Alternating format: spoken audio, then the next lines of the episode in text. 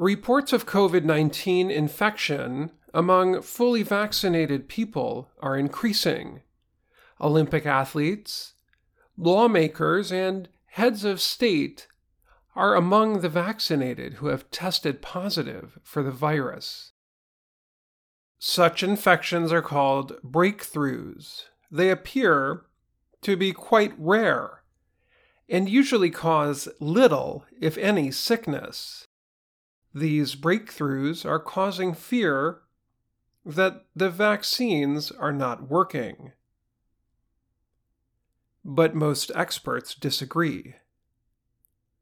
Dr. Anthony Fauci is the top infectious disease official in the United States.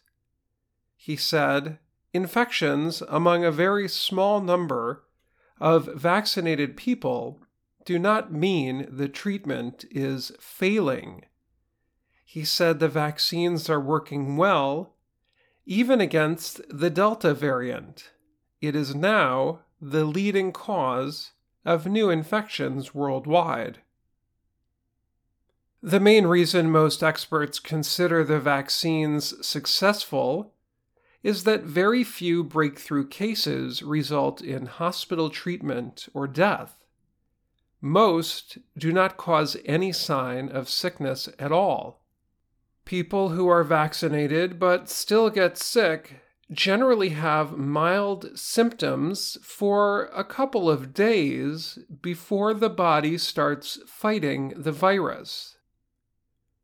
Only about 5,000 out of nearly 160 million vaccinated people have either died or been hospitalized in the US and also tested positive for COVID 19.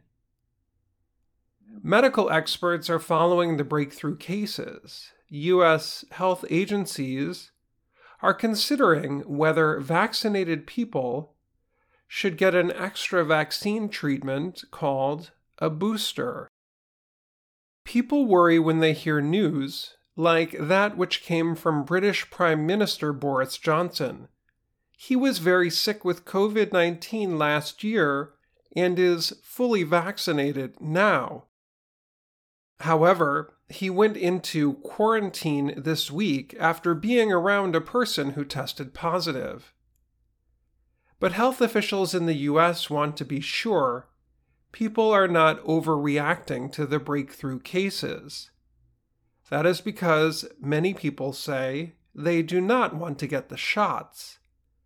The doctors worry those people will think getting the shot is not worth it if some people still get sick. Dr. William Schaffner is an infectious disease expert at Vanderbilt University. He said that is the wrong idea. People need to know the vaccines are doing their job. The vaccines were developed to keep us out of those terrible institutions we call hospitals, he said. We have to keep coming back to that. I'm Dan Friedell.